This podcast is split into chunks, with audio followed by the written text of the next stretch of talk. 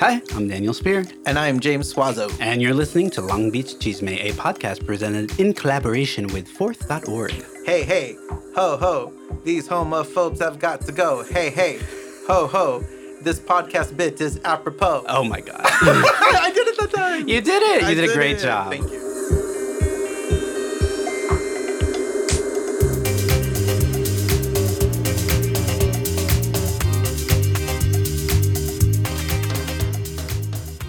All right, We. Fun fact. Do you know what time it is? Do you know what date range it is? What date range? October 20. Oh my God, it is October. It's spooky season. Besides being- 21st, yeah, spooky season. All the gay parties are happening right now. I mean, they're always happening, but right But now they're dressed up. I think it's it's very apropos that it's spooky season along Yeah. with LGBTQ plus History Month. It is LG. Which- oh, Yeah, which is in. October. I thought we just did Pride. We took two months. We're so greedy. We're just trying to take up all the space. Yeah, right? Take it away exactly. from all the straights. you exactly. know, they can't have any more can. months. No more months. No more. No Just mas. ours. No mas. Yeah. So I think it's it's appropriate that since it's a history L- at the time we're recording this, it's October. Right. LGBTQ History Month. Yes. Um, which is you know all about celebrating the history and achievements. Let me guess. Let me guess. LG History of poppers. No? Imagine. Oh, I wish that's what Key we were doing parties? today. No, okay. But um, you know, it- it's also uh, a time for us to really talk about like not only celebrating history, but Mm-hmm. I think also, which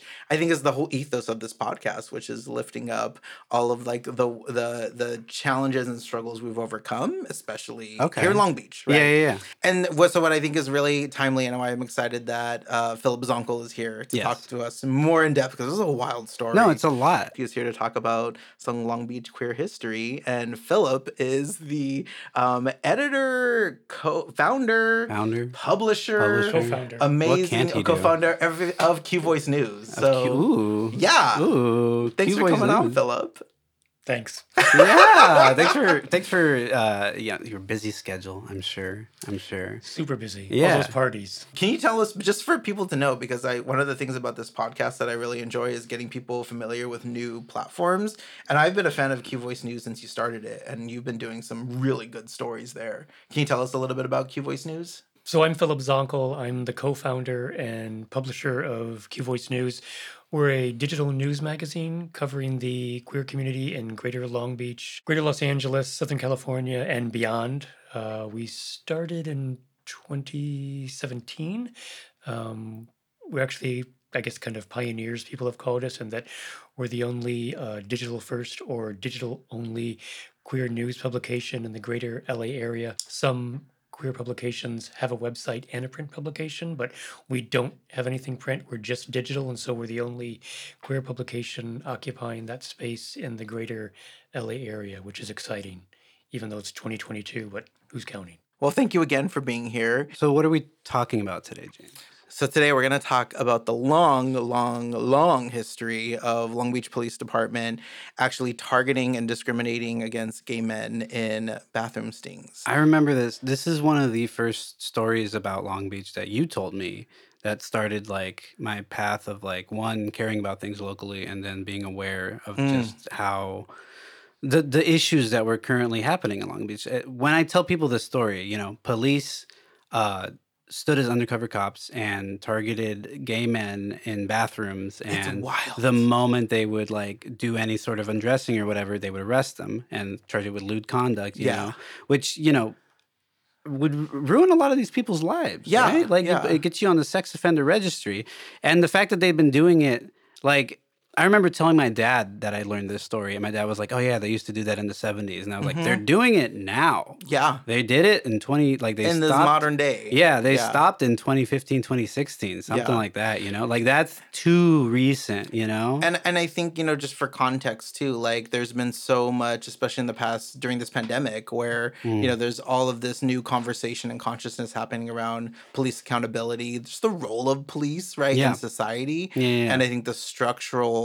issues and flaws within modern policing. And you know, you talk about the impact on Black lives. Yes. You know, on top of all of this, you know, racist, homophobic Right. systems that target people who are historically been on the margins of society and outside of like the dominant cultures. And so, you know, I think especially understanding that like this isn't necessarily uh, related just to Long Beach. Like this happened across the country. Yeah. But I think what, what I'm really excited to, to dig into is the fact that like we think about Long Beach as this like gay mecca, if you Yeah. will, or like this like cultural Did you- capital. we repainted Broadway. Yeah, And we, have rainbow we did sidewalks. it. We're you know we figured it out. We solved homophobia. It's just solved it. Tried, done, wipe our hands of it. It's clean. Yeah. No, but I remember one of the things I sat with you when I talked about this because this is such a thing of like, oh my god, how did they do this for so long, and how did nobody like how how come it took until this to like hit that breaking point of Yeah. like stopping doing this? But it's also a thing of like, yeah, a bunch of cops sat in the room, probably with like a whiteboard, and we're like, here's where we're gonna be, and you're gonna be there, and you're gonna get, do the undercover sting, and they Right. probably they fucking joked about it. They probably were like, ah, ha, ha, you're gonna have to be the one to talk to the gay guy or whatever. and then like nobody got fired. yeah. Nobody got even in trouble. Nobody got fired. Nobody lost their job. if anything, they were annoyed the that chief they had to the stop. chief. The city prosecutor stayed the city prosecutor. nothing fucking changed. Yeah. I've talked to people about this before, like in passing, like at the bar or whatever, and I am shocked at how many people have no idea about any of this that happened. Mm. I mean, I don't know, has that been your experience too in, in talking to people or like even when all these stories came out? Yeah, I mean, even I'll have to say, even myself, Mhm. before this case ever happened, Yeah. you know, Long Beach has this um, reputation Right. of being super gay friendly. We love the Mm. gays, all this. Yeah. We have a gay mayor. We're so Yeah, we progressive. did. We're good. I think some of that, in a very nuanced way, is been earned, Mm. but I think in other ways, absolutely not. And so when I found out that the police were doing these arrests, um, I just was like shocked. I'm like, how can this happen in Long Beach? How? And so the the arrests are, are documented going back to 1914, Right. at least when the police would target gay men or men they suspected of being gay, and you know do these lewd conduct arrests or make up situations to or create situations to arrest them. It was just I was just I was flabbergasted. This was it had been going on for so long that it was going on, and apart from a few people, Mm, um, one mm. being an attorney named Stephanie Lofton, very few people were speaking out about it. Very few people were raising that red flag, like, "Why is this Mm. happening? Why is this happening? When are you going to stop?" And so, um, actually, I have to credit Stephanie Lofton. Shortly after I moved to Long Beach, I had gone to a couple of different like town halls that involved gay issues, and I think both of them involved the police somehow. Yeah. And at both meetings, Stephanie Lofton was there. And when it was time to like uh, take questions from the audience or from people, at both meetings, she raised her hand and said, "When are you going to stop making these false arrests?" And at that second meeting, I remember I had my reporter's notebook, and I just wrote down in my notebook, "Stephanie Lofton, lewd conduct arrests," and I Mm. put question marks like, "What is this?" And Yeah. you know, it was a lot of people. You're right, don't know the history of this, and Yeah. even when it was happening, Mm. not aware of it. especially just last month, um, a news story was published on Q Voice News with the retired um, LA County judge who Oh, was man. instrumental in um, um, issuing this like damning um, a ruling against Long Beach Police Department that they were Mm. discriminating against gay men. Mhm. Um, so retired LA County Judge Halim Dhanidina um, sat down, did an interview, and it's just it's it's wild to hear. So Yeah. I'm really excited that Phillip is here. So Yeah. thanks for being here, Phillip. Yeah.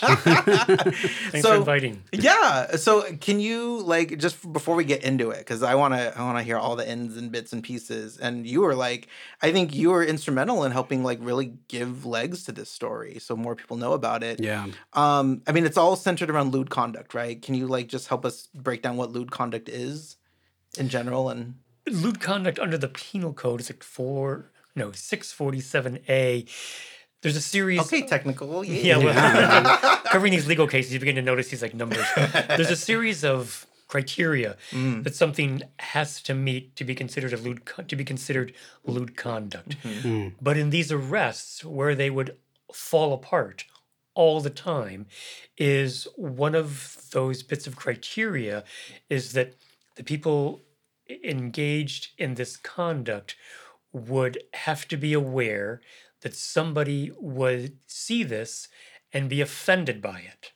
Mm. That's one of the criteria. And in these police arrests that were being done, they were always in situations or environments where nobody was around, where nobody would be offended, where Right. the victim in these cases, you know, the the men or the man that the police would target hmm would have no reasonable suspicion to believe anybody would be around because hmm the only people who were around was the undercover cop who was making passes at him. Yeah. What happened with this case is that for years the police have been insinuating or claiming this this activity was illegal. They were engaging in these awful crimes and Mhm. blah blah blah blah. Bathroom hookups. Uh, yeah, That's what we're talking about. We're exactly. talking about fucking in a bathroom. Right. Which, by the way, straight Never- people do that. Right. but there ain't no Right. stings for them. Yeah. Right. Well, there well.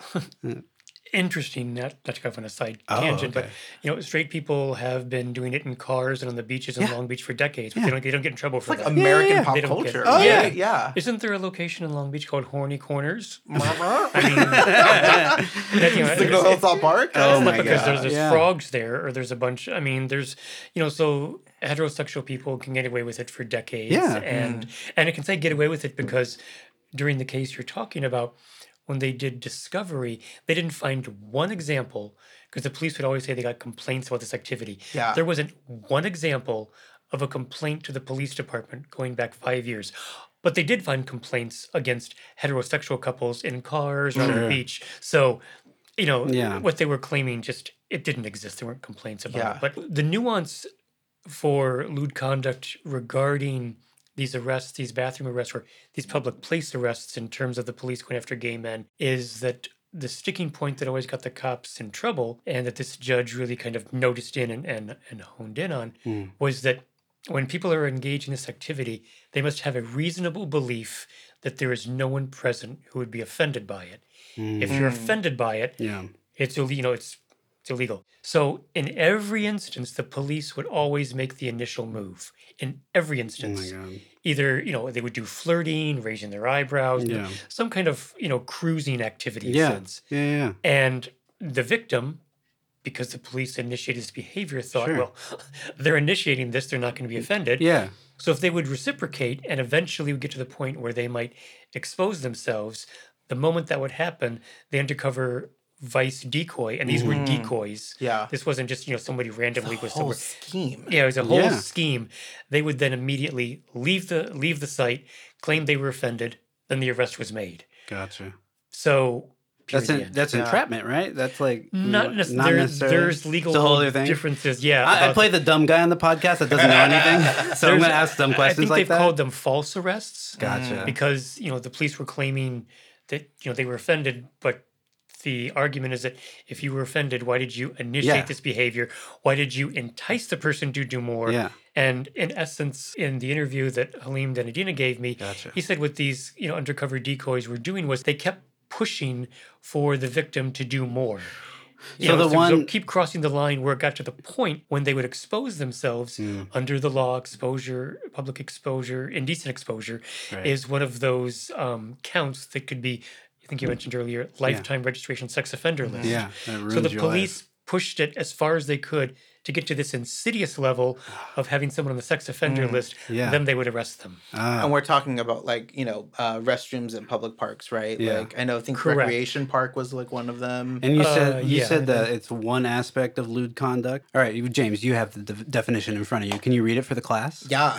so the definition of lewd conduct is engaging in sexual activity in public in and of itself is not a crime in California. It only rises to the level of criminal offense if the defendant knew or should have known that there was likely to be someone present who would be offended by their conduct, as Phillip explained. Gotcha. So the crime of lewd conduct in public describes a situation where someone touches their own or someone else's genitals, Mhm. buttocks, or female breasts for sexual gratification Mm, when they knew or should have known that people present would be offended by it. gotcha. But the big kicker is that the California Supreme Court back in 1979, Mm. and we were talking how many years ago? That Yeah. know, decades ago. Right. should- I should know the Studio 54. Yeah, yeah. Yeah. I remember. I see it in my head. Yeah. But the the California Supreme Court said if no one is around to be offended by this behavior, the state has no interest in prosecuting it. Mm. Mm. So I want to start at like the because there's just so much to this, I right? know. And That's so, 42 years ago, I guess, 40, Forty- 43 years ago. Yeah. Yeah. So I mean, it wasn't recent. I mean, this has been this has been on the books for decades.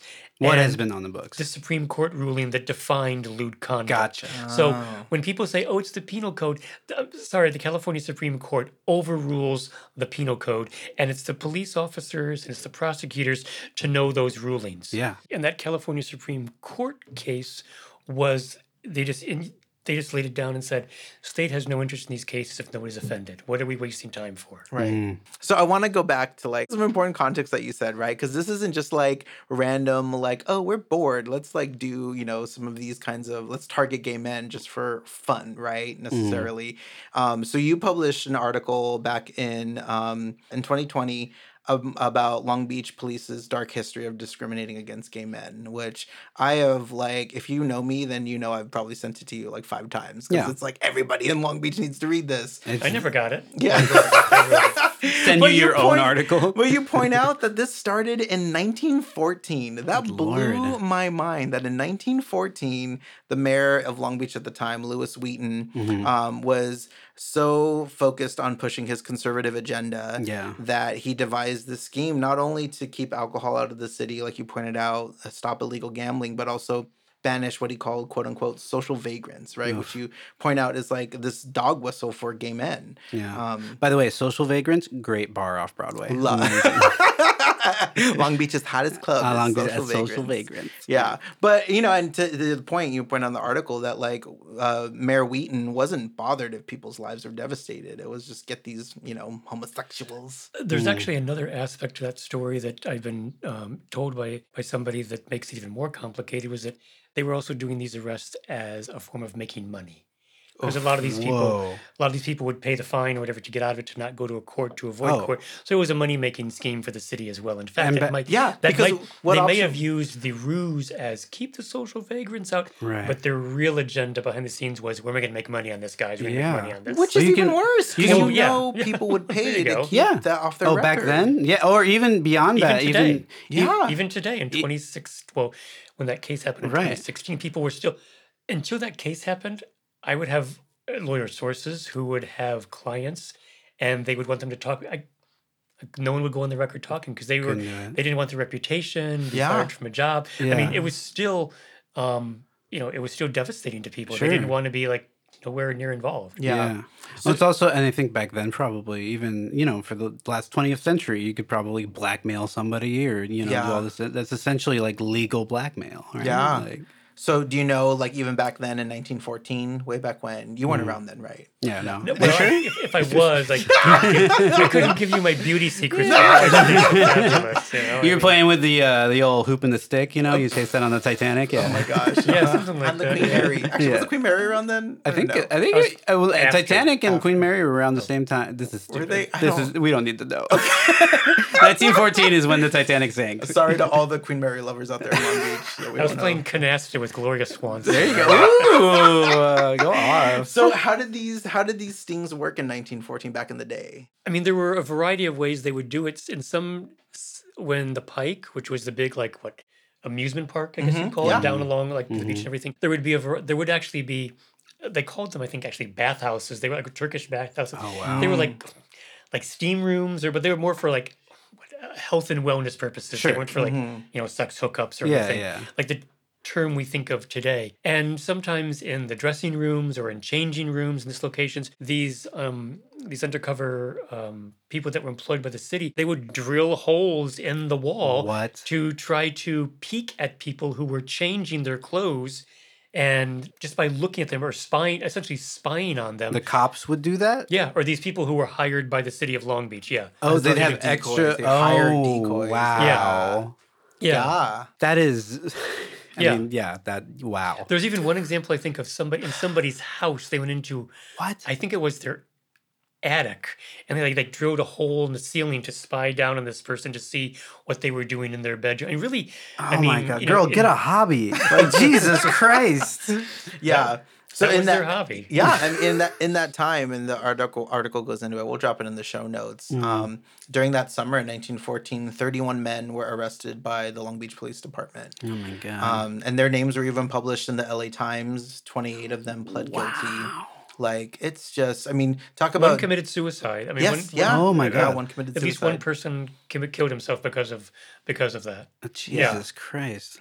You So know, this So- continued on like since 1914 all the way up until one case, almost like nearly 100 years Almost later. a hundred years of well, more than 100 years. I More mean, than 100 1914, years. 2016. So Oh yeah. yeah. Yeah. I mean, years and ironically, and these are just the you know the documented cases from 1914. I mean, could have been before then, but the Right. case we're referring the case we're referring to, the arrest in that case did take place, I believe, in 2014. So Gotcha. Literally Exactly 100, 100 years.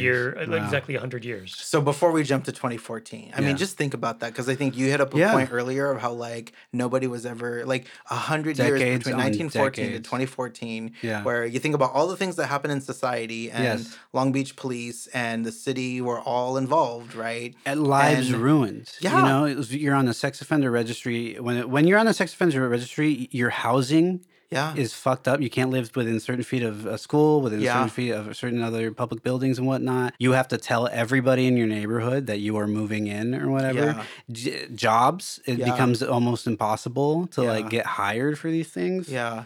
And to even think just about like, I mean, to fill, fill up your point earlier of like how this was a huge scheme for about making money, right? Making and profiting off gay men's lives Yeah, and uh, just exploiting them, right? Yeah. To the point that their lives are completely ruined. Absolutely. And there's there's also apart from the money scheme of it, you know, whenever there was a conviction in these cases, Mm. they could then use that data Yeah. to say, oh, you know, if somebody's running for office, or the police can use it for data, or the Yeah. prosecutor can say, Yeah. here's how many convictions we've had. Now you don't know what those convictions are, Right. but they would use that data to say, oh, we've had this many convictions. We're doing something. So exactly. So they this was all this was all orchestrated. This was not any just thing that's random, haphazard. Somebody No. fell down and bumped their head. This was, you know, this this this ran deep, and it ran for a long. I mean, well, hundred 100 years. And years. Yeah. I think one of the ways, and maybe we'll, I'm jumping ahead of myself, but one of the ways they got away with this, Mhm. in essence, is in all these cases and in all these arrests, they always. And Halim Dhanidina in the interview pointed this out. They would always use these buzzwords in terms of, in the 2016 case, in that arrest, they made reference because the restroom was in, is that Recreation Park? I think it was 7th and Park? Recreation Park. Yeah. Yeah. Which is across, it's across the street from Wilson High School. Mhm. They made reference to the school, Mhm. made reference to students, even though when the arrest took place, nothing was happening with students or kids. So the judge is like, why are you bringing this homophobia? You know, it's this old, you know, Yeah. bring out the old antiquated gay men are pedophiles, gay Yeah. men are, you know, Which and- still happens today. and still Yeah. happens. They Oh, were the still using- whole the conversation now nationwide is all about oh they're grooming kids. Yeah. Right. This is this is so these are one of the tactics that they Yeah. would use to get away with this is using these shouldn't have sex. I mean, they knew the public buzzwords to say Right. Yeah. so that if you were not aware of the facts, Yeah. it's Yeah. hard to push back. No. But if you knew the facts, you could just, you know, just kind of tear them Yeah. apart and be like, no, this is inaccurate. Okay. So then fast forward, what happened in 2014?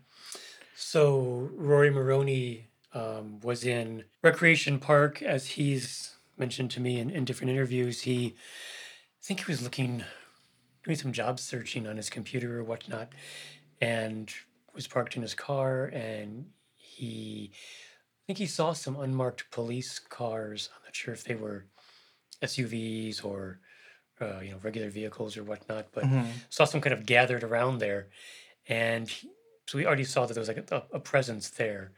Um, and he went into the bathroom, and I think shortly after he came in, undercover decoy. I'm blanking his name, Raymond. His name is mentioned in the article. Mhm. Raymond Arcala. Which Ro- Rory didn't know that he was an no, undercover of course I- decoy at the time. I time. have no right. idea. Right. Mhm.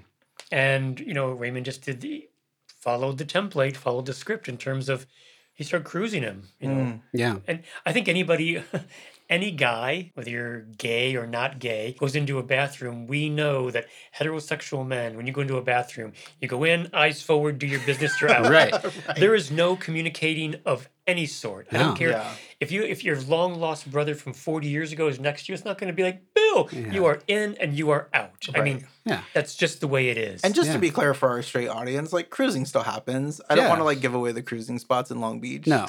like say Not that, but anybody. like yeah, yeah, yeah. Yeah, it still happens in Long Oh, Beach. yeah, and it sure cruising does. has Yeah. a long, long uh, history in Yeah. gay culture. yeah, I Mhm. mean, Yeah. it's, it's nothing new. Absolutely. Right. So the undercover, you know, decoy came in there, and I forget how long Rory said the kind of whole episodes lasted, but it was just kind of you know back and forth. You know, Ar- Arcala made eye contact with him, you know, raising the eye, flirting with him. He was cruising him. He was Mhm. flirting with him, and it was obvious to Rory that he was flirting with him. Yeah. And the way that particular bathroom was designed was the stalls were low enough that if you were standing in a stall, you could see people next to you. Wow. They didn't like come like above your head. Sure. You could you could you could see and whatnot. Yeah. And these And- are the bathrooms like The Recreation Park, right? Uh, like off of between Seventh. yes, Yeah. yes, yes, yes. Mhm. Again, part of the police strategy is when they would stand at the urinal, they would tuck their hands underneath their shirt in such a way with their thumbs looped into their belt to make it look like they were touching themselves. But they were. So they that's their way of being like, we didn't do well, it. well, it's just their way of not doing it, but, But flirt. doing it. They knew the cruising techniques. They knew what to Sure, do. I mean, they knew they had read the cruising handbook. I mean, they had read the cruising handbook. They knew what They've to been do. doing it for they got a lot of practice, hundred years. Yeah, like, yeah. exactly Jesus. right. I'd imagine it wasn't the same person, but No, I yeah, mean, unless I mean, if you're no, into for, I mean it's if- handed if you're down. into daddies, Yeah, yeah, yeah. I Who get. knows? So it just kind of you know the back and forth flirting stuff, and Yeah. eventually when you know Rory thought this person was uh, you know interested in him, wanted to wanted to hook up, you know, was making the eye contact, like looking at his crotch. I mean, Rory's like, okay, so. Um, you know, Rory exposed himself to the guy, and Mm. the second he exposed himself, the guy just like brushed by him and walked out. Wow. And Rory said he was like, "What the fuck was that about? He- What just?" Yeah, I, I, would. thought, yeah. Yeah. yeah. He's like, and then he then he's like, "I got to get out of here." He knew something was wrong, something was up. Oh, shit. And when he went outside, they like, you know, one of them took and slammed him against the wall and said, "You're under arrest." oh my fucking god. and boom, like there. And so it was just, you know, they knew what they were doing, Yeah. and he, he was targeted. I mean, this is these are decoys. You know, No, the the the, yeah. the, the Yeah. police get very uptight. Yeah. You know, when they're doing stories on these, they wouldn't call them decoys; they were decoys. Yeah. You know, we've- what else do you call them? They they went in there they Yeah. because they had to go to the bathroom. You were in there, and in all these instances, the police initiate the behavior. Yeah. They initiate the flirting. So Yeah. those are decoys. I mean, Yeah. let's just be real, gentlemen. Right. This, is you know this the, the police just you know try to discount that th- what they were doing. But right. So Rory is booked for indecent exposure and lewd conduct Yeah. that night in Mhm. October 2014. But out of all of the cases that this has happened for, like we talked about, like a hundred years, Yeah. right? This one is now different. Why is it different? So, what makes this case different is that for decades, at least 20 years, defense attorneys who were handling clients in Long Beach for similar type arrests Mm. would go to court and they would. They, these are preliminary hearings. They haven't even gone to the trial. Preliminary hearings early on, early on, they would want to do. Um, they would make motions for discovery Mm. wanting the police to turn over arrest records because these attorneys knew that this was another example of a false arrest with the police Yeah. targeting gays. Yeah. But they needed to have the evidence to show it. So where's that evidence? Ask the police to turn over the arrest records because they felt that there were going to be no examples of any kind of arrests of heterosexual couples, but all these arrests of gay Right. couples. In essence, that's called selective enforcement, discriminatory enforcement. Okay. And so, and every instance, judges would refuse that. Really? So, in essence, I think in the interview, Mhm. uh, uh, Halim Dhanidina said that they were kneecapped. You know, before they could get anywhere, the judge is like, "Nope, can't do discovery." oh my god. So their, the their case falls apart. They, they can't get the evidence. It's like, oh, it just falls apart. Jesus Like, they, can, they, they, can't go anywhere. So, So the, uh, people have fought this before, clearly, but every judge they, has they had been fought like, it for no, years. no discovery. I think I have to take a step. There was a another judge previous to Dhanidina who did allow discovery. Hmm. I forget how early it was before Dhanidina, but the case didn't get to the point to the judge ruling. So there was one judge who did allow it, but all these other judges deny the order. They wanted an order for discovery, as they call it. Yeah. They couldn't get it, so they're like, so Dhanidina allowed it. And Wow. in, in the interview, he told me, he said, you know, um, unless we see the evidence, we're not going to know. So show us the evidence. Wow. He wanted to see it. Mm. Uh, in, in, in the interview, he mentions that uh, when Bruce Nickerson, uh, who is since deceased, who was was called the toilet attorney, and he loved the term. He was a civil rights attorney, handled a lot of these good conduct cases, and had some. Yeah. You know, he got his, he had went before the California Supreme Court and had some winnings. He was did some amazing legal work in these cases. Yeah. Stephanie Lofton was the other attorney in the case. Halim Dhanidina said when they came into court that day, you know, you know the, the first day, Mm-hmm. and they made a motion for discovery. He said his initial thought was, "What the heck? This is like a simple misdemeanor case. Can't we like resolve this?" Right. Mm. But then when he looked at Nickerson's asking for the discovery, Yeah. it was super detailed. He's like, "There might be something here." He knew Mm. this like is bigger than just it. some simple It's not just a misdemeanor. misdemeanor. There's more to So this. Rory was- was choosing to fight this. Yeah, well, his attorney's like, let's fight this. And Rory's like, yeah, he didn't want to just pay the fine and be whatever. Yeah. Yeah. And Dana Dana said, give us the discovery. Yeah. I think the police, go ahead. Well, I was just gonna say because not only, I mean, just to for folks to understand, right? Like, so the city prosecutor at the time when this happened is was Doug Doug Haubert, who is still the city prosecutor Yes. as of this recording. Yeah. Um, so he charged Rory with one count of indecent exposure, which would have meant that if he was found guilty, he would have had to register on California's sex offender list for the rest of his life. Right? Correct. So I mean, Yes. the incentive here to fight it, right? Yeah. like- Right. Well, yes, absolutely. Yeah. And keep in mind, these are misdemeanors. right. These aren't felonies. This is a misdemeanor that would give you lifetime registration on the sex offender list. Right. So, um, so yeah. Yeah. What so else? so here we are. Here we are. Right in this preliminary hearing, you mentioned Bruce and Stephanie, Rory's um, uh, attorneys, Mhm. right, Mhm. are choosing to uh, to fight this, ask Mhm. for discovery. Mhm. So what happens then? So, you know, Dhanidina approves it, says, you know, rules in their favor. I think the police or prosecutor may have pushed, the police may have pushed back.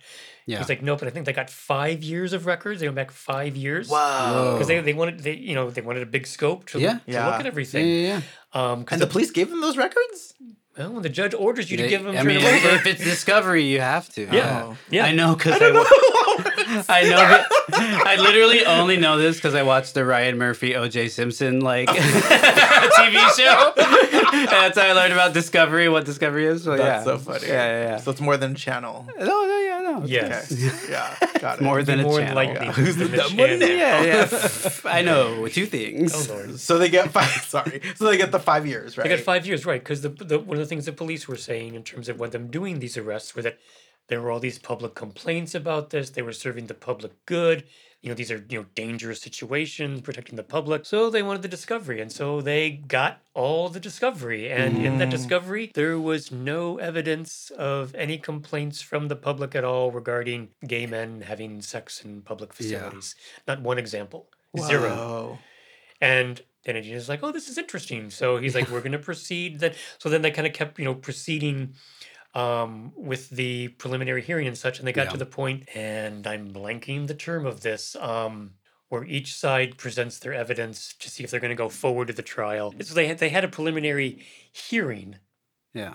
after the discovery where each side was calling witnesses Mhm. and the you know, prosecutor called the arresting detective, called other detectives who had done lewd conduct stings. Um, Stephanie and Bruce on the defense side, Mm. they actually called somebody who was an expert on on cruising behavior. Oh, and in fact, had actually written like a paper about the stages of cruising, how there's like the Oh. safety zone and all these things. And he was I would love to get that call. I was.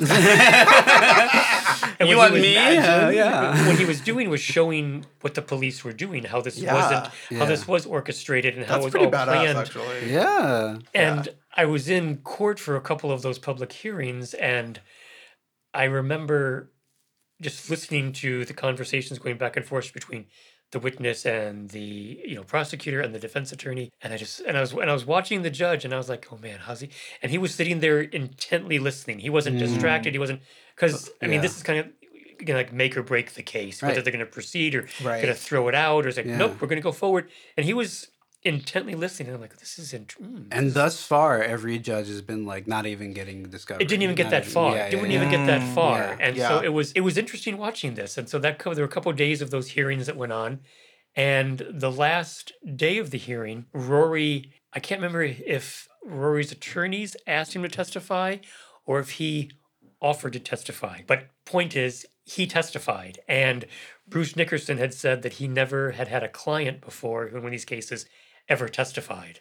Mm. They just, you know, would use witnesses or whatever evidence they had. But Rory testified. Wow. And, Yeah. you know, he ex- explained what happened, you know, how just the whole kind of scenario. And I forget if it was like the next day or two days later or whatever, the judge issued his ruling. And I went there, you know, to to listen to it. And, uh, you know, I got this like gut feeling this might work kind of well because he was sitting there listening Mm. and he started to read his ruling from the bench. And when a judge reads the ruling from the bench, it's it's pretty significant Yeah, because they yeah. want you know it on the record and you to hear what they're going to say. And I thought this is going to be really really bad, or it's Mm. going to be really really. It's going to only go one of two ways. Right. Yeah. You know, And just to give some context before you get there, you know, one of the things that Rory points out is that during that preliminary hearing you're talking about, Bruce and Stephanie, his lawyers, made two points, right? Which I think just I want to recap to emphasize the weight of what he's deciding, which is one, that Long Beach police for years had discriminated against gay men by Yeah. targeting them for arrest and lewd conduct decoy, sting operations, but never pursued similar tactics with heterosexual people. So, mm. which you pointed out, right? Right. And then second, that police officers made a false arrest. So I think, I mean, that's stuff that they were able to pull out of that five years worth of discovery records, right? correct. They that discovery proved what they suspected. Yeah. Mm. You know, they had the suspicions. The evidence confirmed it to them. Yeah. Um, and I guess it's just called a preliminary hearing. You have discovery, then you have your preliminary hearing before the hearing. Yeah. So, um, So, what did Judge Dhanidina do? so when he was reading his ruling, you know, there the the ruling first has I think they call it like statement of facts, where it's like, here's the facts, here's the people. It's very just the facts. It, Yeah. doesn't lean one way or the other. Mm. And once he got past that, then he started reading. And I remember one of early on in his his ruling, it said something to the effect of that, you know, I find that this uh, Long Beach Police Department did discriminate against gay men, and I was like, wow. Whoa. But then he kept going Mm. and he kept going. And the more he read, the more blistering it was against the police department. I mean, it was just, you know, he was saying that they acted with malicious intent. Yeah. You know, they acted with animus toward gay men. I mean, just they were calling gay men pedoph, you know, bringing up pedophilia. Yeah. I was like, I- mean, sitting there listening to this, it really, it really was historic. It just had never happened before. And for, you know, decades, people have been complaining this is happening and no, it's not. And just all this, you know, diversionary tactics. And Yeah. he was like, nope. And I remember I was, you know, of course, sitting in, in the gallery Hmm. and the prosecutor, they were in front of me. Uh huh. And the detective, Arcala, who was the decoy, they were both sitting there at the desk, and Arcala had his glasses. You know, how some guys they put the wear the glasses on, on like the back of their head. Yeah. Yeah. Yeah. He had his glasses on like the back of his head, and the more the judge read, the more visibly angry they became. They and the, Wow. he and the prosecutor. She was putting stuff in her bag, putting notes in her bag. He took his glasses off of his head, and the judge just kept reading and read. I mean, it was just it was really historic, and The I was like. fucking the hubris of these people, these prosecutors, of just like Well, I mean, fun- they've gotten away with it for so long. It's like yeah, and he, I mean, he, it was amazing. Yeah. And after he read his ruling, I mean, I'm sitting there as a reporter. I mean, I'm, I'm a gay man sitting there listening. It's like, oh my God, but I'm also there as a reporter doing a job. Mhm. And shortly after he read his ruling, I mean, Stephanie and Bruce and Rory were all excited and whatnot. And the prosecutor and the detective, um, you know, got up and left. And I'm like, I gotta go follow them. I gotta get a quote. I gotta, I gotta, I gotta go Yeah. get this. I gotta go get a comment. and there was another reporter in the room Oh man. um, from the LA Times who he's kind of hung out there, and I'm like, I got to get them for a comment. Yeah. And so I followed after them, and I had my you know phone phone recorder you know, turned on, and I just and I'm blanking the prosecutors. It wasn't Doug Haubert was not the one who tried the Right. case. Right. Mhm. Um, Another I city forget prosecutor. I, I forget who who she was and what her name was, but I followed them out the door, and they tried to first go in the escalator on the elevator, Yeah. and I stood there talking to them, and I was going to go in the elevator, and it wouldn't come. oh my gosh. And so they went down the escalator, and I just kept following. I was like, "So, uh, Mr. Arcala, what do you think? He said that you were homophobic, and what's your comment?" I, Oh get- my I went down. What level? We were Oh on the my we God. Haunt their ass. were on the Yeah. third Their or ass. fourth Yeah. floor, or so. We went down at least two or three floors of I escalators. that. I kept just following, walking after them, walking after them, walking. I went out the front door. I went because Oh now my we're still in a God. public space. You're in their right? Uber. You're you're eating dinner I, with mean, I, them. I, yeah. kept, I just kept I can't wait just to watch this whole scene in the HBO dra- I know. drama. This is a miniseries. Yeah. Oh my god. I mean, I thought, should I stop? And I'm like, no, just keep No. going, just keep going. No, I I'm, I'm invested in this. I'm like, no, Phillip, keep No, going. no. I'm I'm like, if, if they say something, I'm like, just keep going and keep going. And I just kept going. And eventually, when they got out onto the street, I mean, out in front of the courthouse Yeah. in that Yeah. area, Yeah. they kept walking. And I thought, okay, I, okay, I've been walking the whole for like time they're not saying anything to you. No. Nothing. Not, I Not just a said, word. any comment you have? And do you have any comment? And they said this. What's your response then? What do you think? I mean, Oh it's my God. peppering Yeah. with those questions like Yeah. you see on TV. And I'm Right. like, Yeah.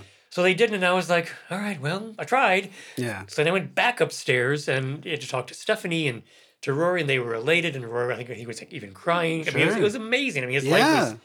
It yeah, was just. It was. huge. It was really. Um, the prosecutor did not appeal the ruling. Yeah, Um, because they knew. They like they knew. well, Yeah. it was, and that's one of the things that Dhanidina says in the interview. He said they didn't appeal my ruling.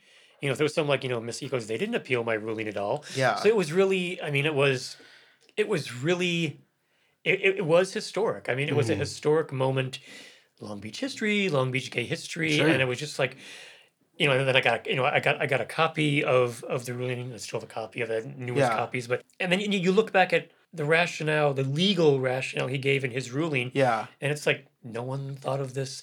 yeah. No one let it, you know, in the very No one even got beginning, it. in the infancy, yeah, Yeah. it was killed in its infancy. Can't get the discovery, your case Yeah. just falls apart. And so Yeah. it was And I think there's some part of his ruling that is so damning too that like I just so you know you, the whole thing is damning to Yeah. the Yeah, he Yes. said like the judge literally says in his um in his ruling that the presence and tactics of the decoy officers actually caused the crimes to occur. Yeah. Which is wha- like, you know, I think there's a lot to be said about, you know, how police engage in criminal activity constantly all the time, right? Yeah. Throughout history. And it's not included in any kind of public discourse or conversation around crime and criminality. We focus on poor people, we p- focus on black and brown people, we Mhm. focus on, you know, queer people and try and just de- dehumanize, you know, people who we just think are just like not worth, you know, we want to devalue in society, which cops, is like, yeah, exactly. Yeah. we never turn an eye to cops, and it's like oftentimes we, you know, when The- the, news is reported, it's like police say, you know, all that stuff. Of like, right. Judge uh, Dhanidina says and determines that, you know, this, um, he declares that the Long Beach Police Department is hostile toward and intentionally targets gay men in those operations. I Mhm. mean, like,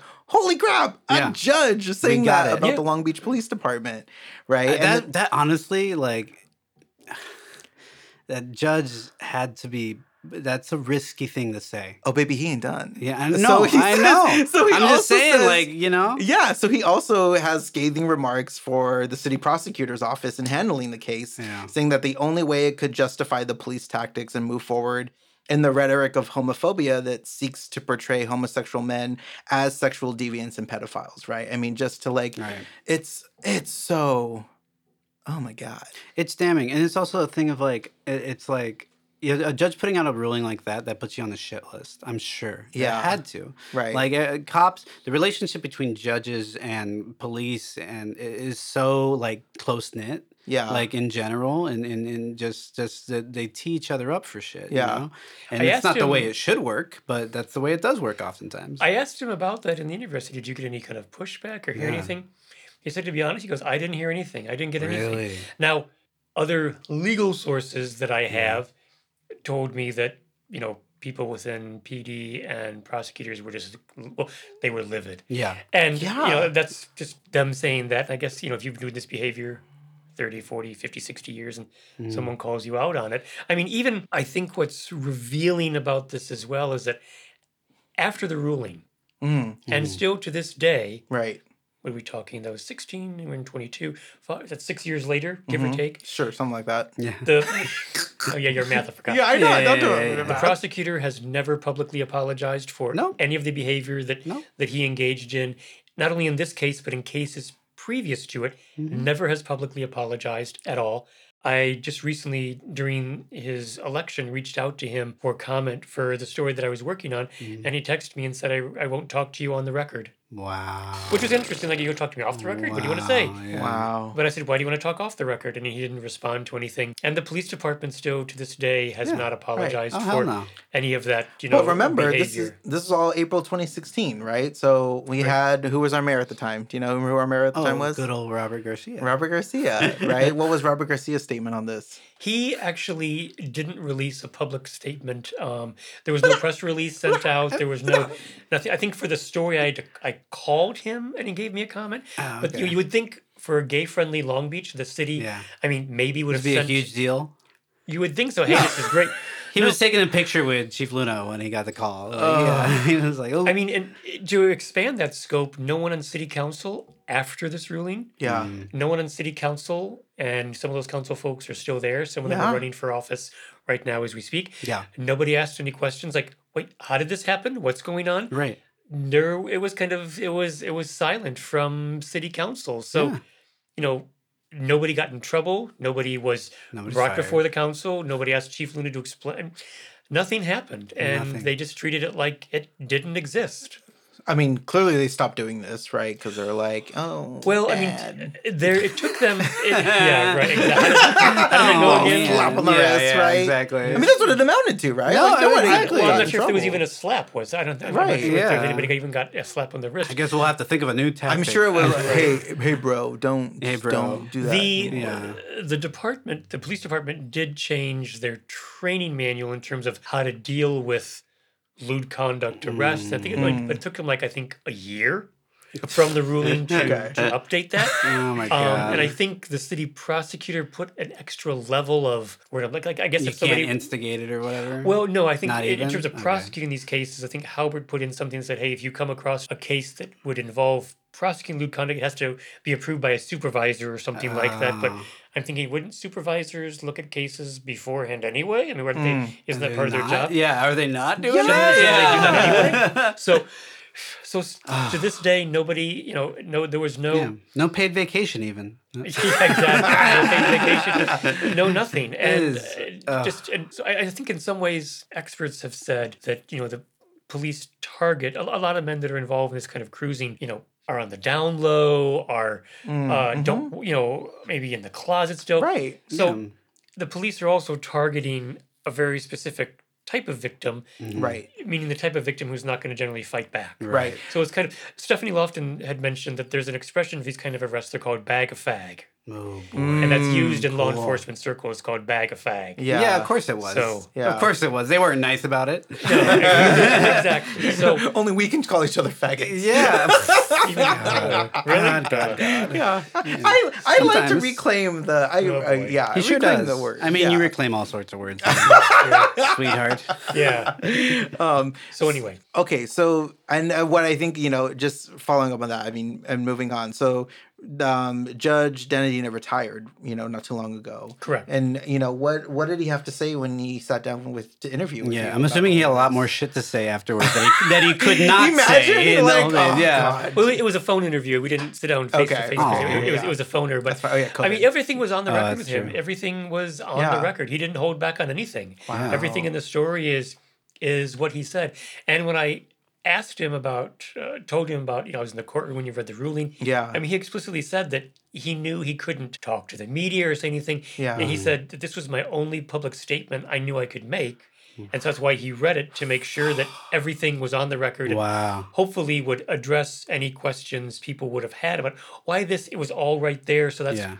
purposefully why he did that. So Like, that people knew his rationale behind why he came to the legal conclusion that he did. yeah. I'm kind of tripping out on just like trying to imagine being him, like in that moment. Like you know, this is your one shot. To, What a like, spot to be in. Yeah, and like to know that it's gonna have this huge impact. And I to mean- think about and like you mentioned, right, the fact that like Rory was the one person who had like the privilege, the agency, the ability to fight back, right? When mm-hmm. so many other men who just were never able to do that. Yeah. Well, he took. Uh, I think Rory. Rory took a chance. Yeah, oh, I mean, I- 100%, There were yeah. family. I, I'm not. You know, going out on of, of the risk. privilege aspect. I mean, maybe with the attorneys he had, but Stephanie and Bruce had had other clients previously who just you know Mhm. didn't want to fight or whatnot. Yeah. Right. I mean, R- Rory had pushback from family and friends and and No whatnot in, in terms of stuff. So I mean, it was a risk for him to to do that. I mean, he got a lot of pushback Mhm. um, from people in terms of you know his part of his private life became Right. became public. public, But I, um, and I mean, and also Wasn't in, he- in my experience Yeah. too of just doing, you know, abolition organizing, like anytime you're going up against the police and that whole institution,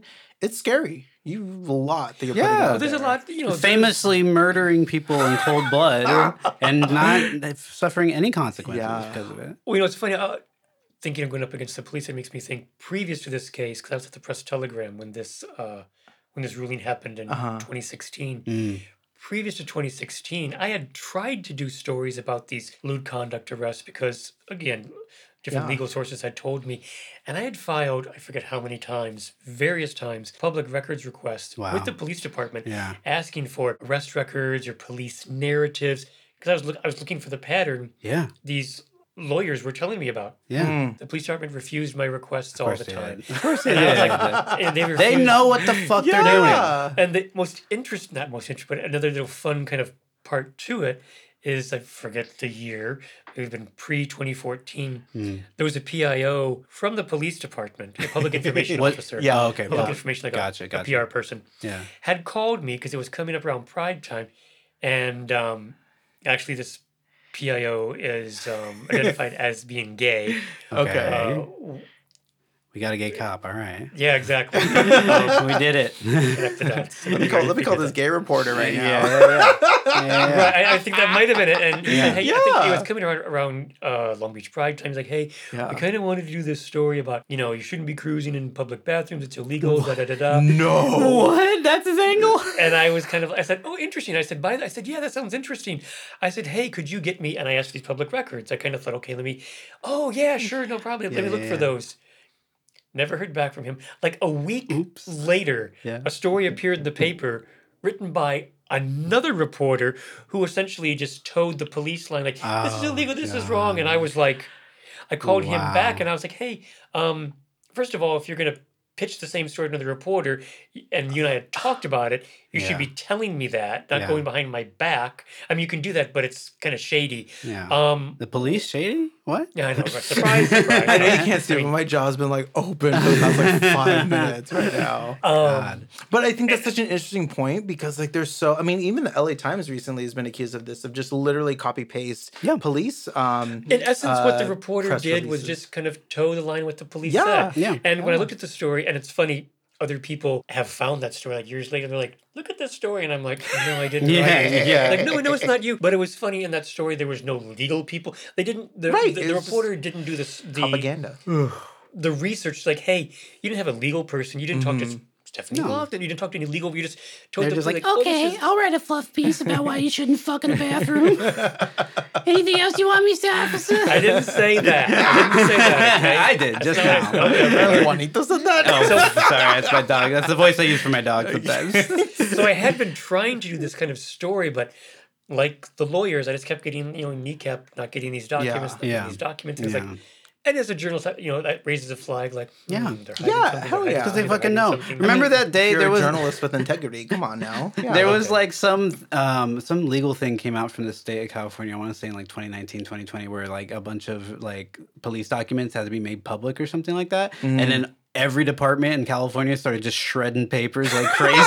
Oh, there was a deadline. You Yeah. had to release them at a certain point. Yeah, and yeah. Shred them and like, yeah, long, and it was a whole fucking thing, We'll, dude. we'll drop the links in the show notes. Oh my god! It's like, yeah, they fucking know what they're doing is shady. So I want to like I I mean this is this is a wild, it's a wild story, but I Yeah. think I want to go back to what you mentioned because and I think Rory actually says this in in the piece that, that we're going to link in the show notes to is that you know this idea of like you know Robert Robert Luna who was the police chief at the time, Doug Haubert, the city prosecutor, the mayor, like no one ever apologized, right? No one ever you know to everyone who was victimized by the Long Beach Police Department um, and he has this line in there that I love. Pride was built, quote, pride was built in response to this stark realization that we would have to stand with each other because the powers that be had no interest in protecting us. And that like blows my mind to think about how much like, you know, Long Beach police um, march in Long Beach Yeah. Pride, how Mhm. much like their presence is there. I mean, even when Rory was Grand Marshal one year for Yeah. Long Beach Pride, like there was a whole fit yeah, that There was- people through people in law enforcement Yeah. and politically connected to them yeah, through because like how dare somebody like Rory be a grand Y- marshal? yeah. yeah, they were. He was the only grand marshal they were upset about that year. It was just him.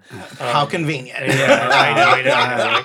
I mean, He think pointed out the thing we were doing was wrong. I think it's just, it's it's really important to. I don't know if we've said it a bunch of times Yeah, already, but say it again. yeah, exactly. Nobody. Long Beach has this reputation of being you know gay friendly, and it gets. And again, some of these Mhm. some of these aspects are true and are accurate, Sure. but when it comes to the public policy when it comes to the behavior and this, you know, extremely, you know, odious and hideous and Yeah. menacing. There's three good adjectives, I hope. Um, for for this episode of our history, nobody apologized. Mhm. Nobody took responsibility. Right. And coupled with that, nobody from the city held them accountable. Yeah. Nobody in the city. So you have this kind of one two punch of not only didn't they take any responsibility, Right. nobody from the city said, Yeah. What's going on? Why did you not one person? I think it's important to remember that fact Yeah. Yeah. when we see v- various people within the city claiming to be allies Yeah. or friends of the community. Here is a perfect textbook 101 case to stand up and defend us Yeah. in the face of enormous oppression. Yeah. They were silent and did nothing. Yeah. Dhanidina, I think, in, in, in that interview, gives an example of this case being, I forget what he says, a perfect example of how the laws are used to oppress a minority. hmm Um, I mean, he's he said because he he'd been a judge for years. He was a prosecutor, Yeah. I think, for 14 years before becoming a judge. Um, and when he was a judge, he handled like death penalty cases. Sure. He saw a lot of lot of huge stuff. Yeah. Yeah, yeah, yeah. And this, keep in mind, is a misdemeanor case. Right.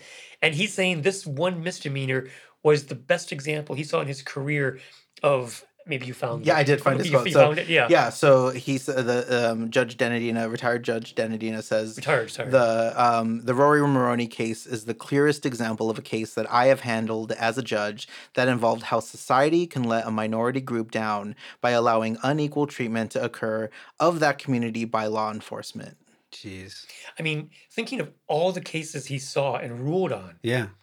this misdemeanor, what I mean, stood out Yeah. to him like It's a clear Wow. line. It's a clear line mean, of the police are not your fucking friends. And and I think it. I mean, even he, listening to that quote and and hearing you talk, Phillip, I think about like you have to at some point question like the role that police play in our society, and also I think how so much, especially in queer communities, gay, lesbian, bisexual, transgender communities, we take care of ourselves, right? We're the ones who show up for each other, who Mhm. protect each other, and I think that is like you know the bigger picture of like when we're as a community able to take care of each other, we re- we get rid of our reliance on policing, on prisons, on all of these such punitive practices that historically has, as the judge points out, have treated minority groups, marginalized groups, just Mhm. thrown to the wayside Well, it, as disposable. when you talk about a hundred years of a practice being put into place, that every year maybe thirty or so people's lives are ruined, yeah, like permanently ruined, yeah, and that's something that happened for over like a hundred years inside of a police department that we know of. Like yeah,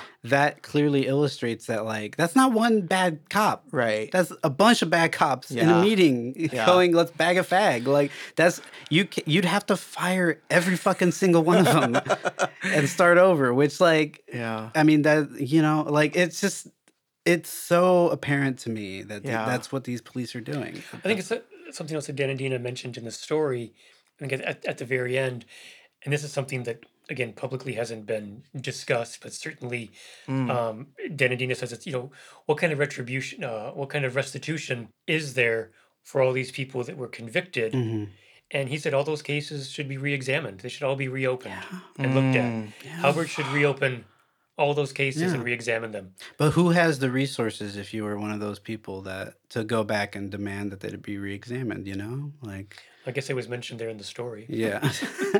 no, it should happen. Absolutely. Yeah, I am just it's- saying that it's if, somebody if getting it's, it's somebody bringing that Yeah. bringing that forward and just saying, hey, you should Right. do this. Right, I mean, somebody definitely. asking Doug Haubert, why aren't you doing this? I mean, Yeah. if you're Yeah. concerned about you know miscarriages of justice, yeah. and if you're really a friend of the community, hmm more than just riding in a pride parade and, and waving saying happy pride yeah. here's a here's a clear example of how you can do something to to right a wrong Yeah. I want to. I want to read. That was such a good point. I want to read his quote. Um, Dhanidina's quote. Um, so many good quotes Yeah, I know. And here, so here he says, you know, I'm sure there's a certain degree of political calculation that's involved in all of this. I thought that I had read somewhere that the police announced that they were no longer going to be conducting those things. Maybe as, as far as they were concerned, they resolved the issue in their mind. But then that does not raise the prospect of the countless individuals who have been arrested and convicted and became registered sex offenders as a result of those practices over the years.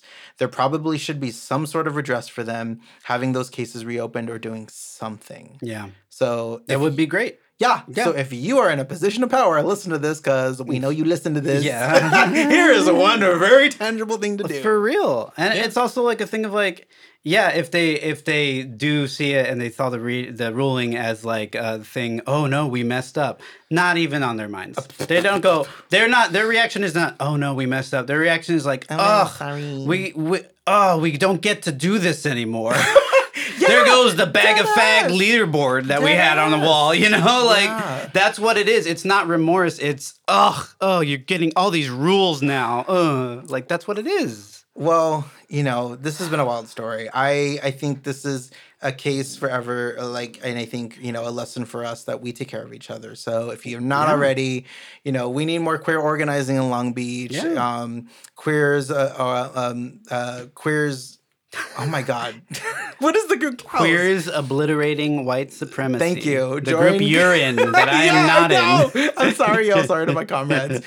Queers obliterating white supremacy. There's so many queer groups in um, Long Beach that you can get involved in from just building community, Mm-hmm. Yeah. mutual aid groups. Like we'll drop some links in our show notes as well Yeah. because it starts with us building community Mm-hmm. and starting to like be able to protect ourselves and organize and fight back against this. Yeah, the the police are not your fucking friends. They're not your fucking friends. And the other part I want to point out is just that like you talk about how none of the city council did anything, and no, nobody else like went to the police and said or even mentioned it. They just acted like it didn't exist. It's like, yeah, Yeah. how are the city council people elected? Most of them have the backing of the POA, right? The Yeah. Police Officers Association. Yeah. and you cannot get elected in most cities without Yeah. that backing. Yeah. So all this shit's interconnected. Yeah. All of it's interconnected. But I think the one thing to keep in mind, I think Long Beach politics has shown this, Mm. um, and some of you know my reporting on, on issues has as well. When people stand up, when people actually voice their concerns, Yeah. change happens. Like I mean, Sure. I think there are, are people on city council that are ethically fluid. Sure. And so- Yeah. Ain't that the fucking way to put it? Oh my gosh, that's that's my new Twitter. ethically fluid. Ooh, that is oh. mm, That is a- that's a I'm gonna use that line. This man's a you- I'll give you writer. this man's a writer over here. Oh, that's So good. you know, I think if people are concerned about that, want that done, Yeah. ask for it. I mean, Hell yeah. I mean, it's you know, a start. I mean, that's that's a 'cause, fucking I mean, start. the- the- people always forget. You know, Long Beach is in, in its charter. The city council has all the power. yeah. And they control the purse strings, right? Yeah. Yep. I mean, city manager kind of runs this. You know, Right. we know the mayor is kind of like like a figurehead or a cheerleader. Mhm. City council, that's where all the and people I think kind of forget that. And in terms Yeah. of, you know, I think Someone should do a whole episode on the city structure.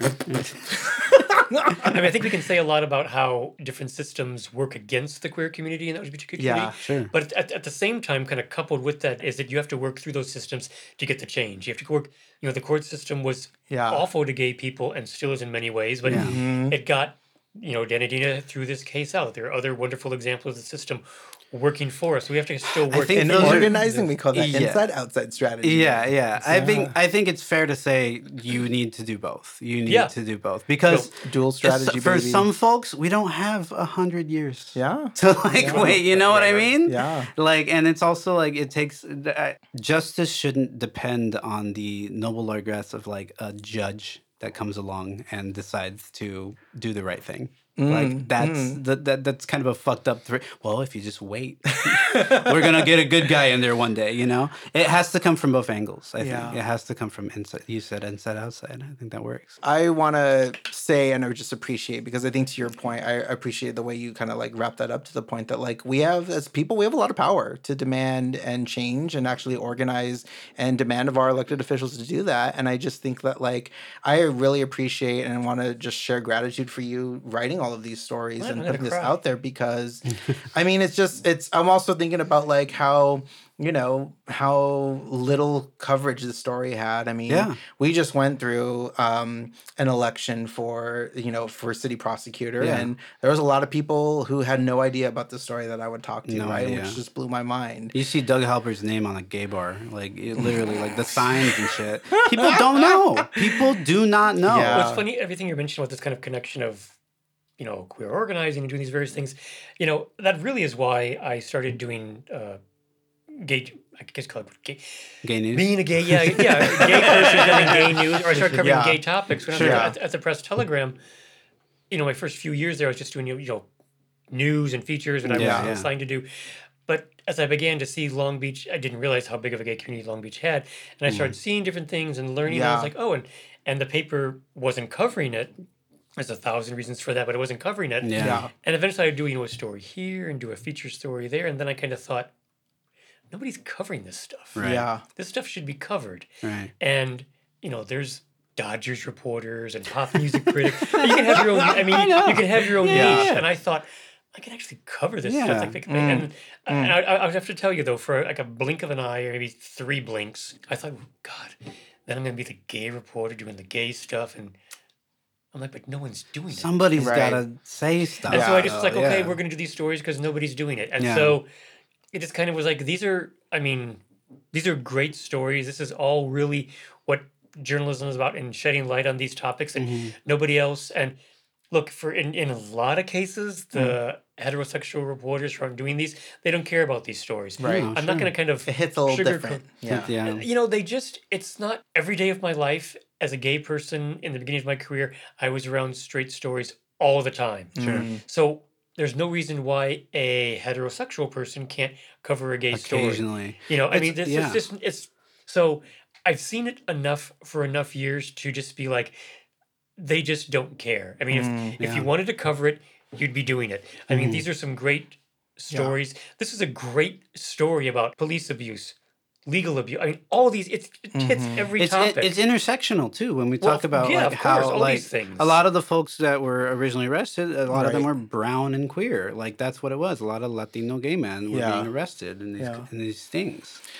Anyway, just Well- coming full circle on that, so you can cut that also if you want. well, thank you so much, Phillip, for Sure. coming and joining us. This Thank is you. whew, this is I need to go yell on the street or something. Yeah, I gotta go. I gotta go burn down a police precinct. I mean, I gotta go. I gotta go pick up some- vote. No, I gotta go see a person about some bricks to throw. yeah, so, exactly. yeah. Oh my gosh. my gosh. All right, we ready? Yeah. Oh, should I read the? Uh, Oh yeah, emails? yeah, yeah, yeah. So you know, I we appreciate all of y'all who have been uh, following us. We our our count of subscribers and followers has been growing on Yes. socials, and some of y'all been leaving reviews. I know such is nice, nice people. If you on Apple Podcasts or anywhere you you know Yeah. get your podcast, you can leave a review. But I'm gonna read a couple off of here. Yes, this one's from uh, Mommy of Future Press.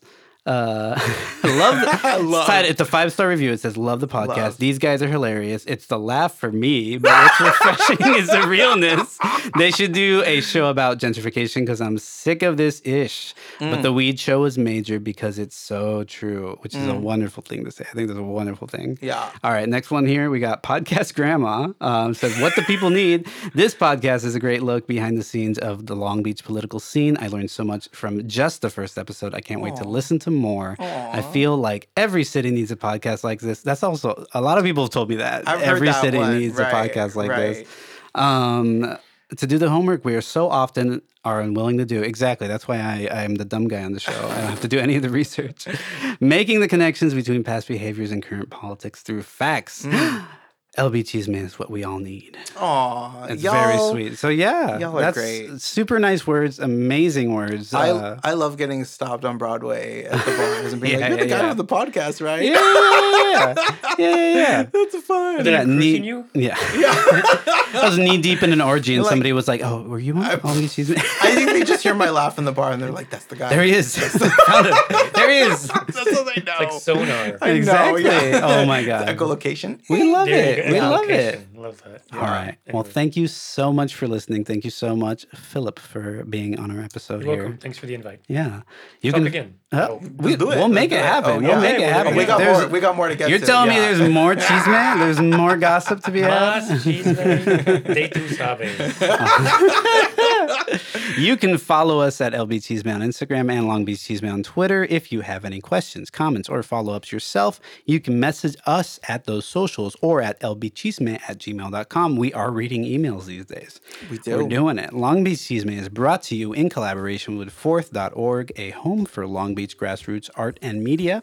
If you're interested in supporting Watchdog journalism y más, you can donate to Fourth via Patreon at patreon.com slash F-O-R-T-H-E-L-B-C.